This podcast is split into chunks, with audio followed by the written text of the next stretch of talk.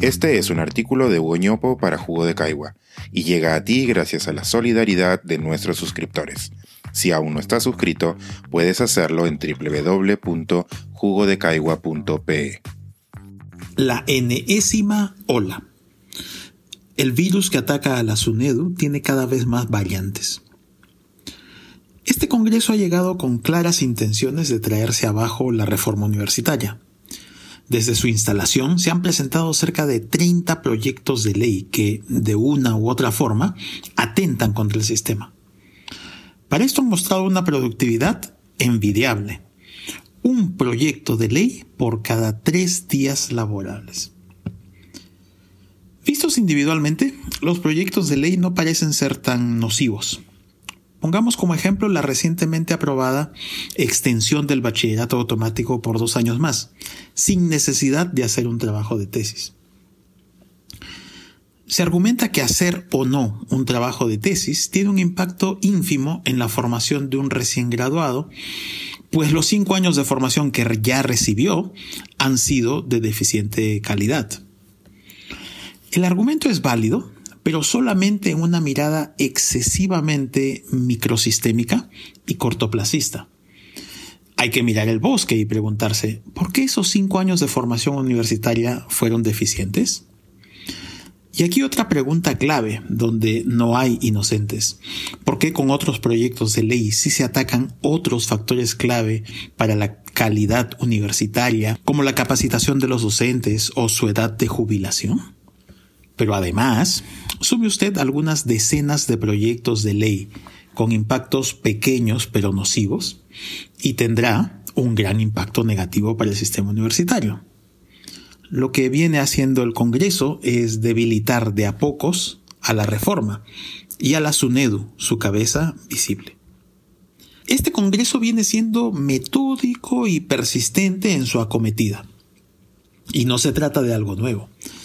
Desde que se dio la ley universitaria, o incluso antes de ello, la reforma ha estado bajo ataque. Cada Congreso ha tenido a varios de sus integrantes con un vínculo directo al negocio de la educación. En las dos décadas previas a la reforma, este ha sido un mercado grande, altamente rentable y en expansión demasiado apetecible como para dejarlo ir así nomás. Vale la pena aclarar algo importante. Que se trate de algo ideal para los negociantes, per se no debería ser causal para regular o limitar un mercado. El problema aquí es que se hace a expensas de los sueños de cientos de miles de jóvenes y sus familias. La evidencia es clara y señala que la empleabilidad de los jóvenes recién graduados de las universidades de baja calidad es muy mala. Esto sucede porque el mercado de la educación tiene demasiadas fallas, varias de ellas tan estructurales que difícilmente se pueden resolver con regulación. Una de las más importantes es que es muy difícil apreciar la calidad en el momento de la transacción. Esta es revelada a los consumidores años o décadas después de la graduación, en la empleabilidad. Pero para ese entonces ya es tarde y no hay lugar a reclamo. Otra muy importante es que los mercados, siendo buenos mecanismos para la eficiencia, son muy malos para la equidad.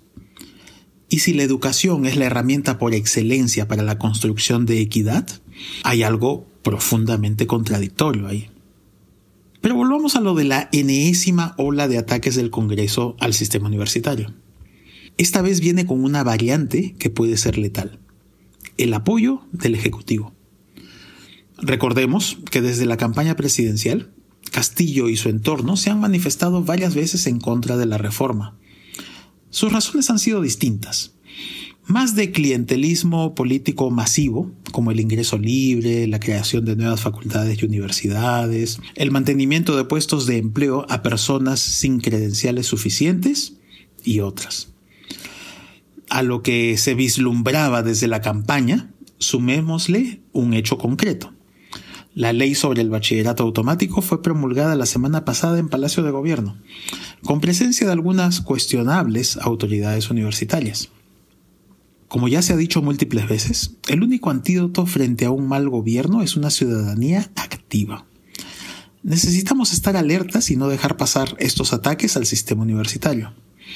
El impacto de estos despropósitos no se verá en este gobierno, ni en el próximo. Las generaciones que siguen ya tendrán suficientes problemas que atender como resultado de la pandemia y los retos globales que se vienen. No les dejemos, además, uno con su educación. Este es un artículo de Hugo para Jugo de Caigua y llega a ti gracias a la solidaridad de nuestros suscriptores. Si aún no estás suscrito, puedes hacerlo en www.jugodecaigua.pe.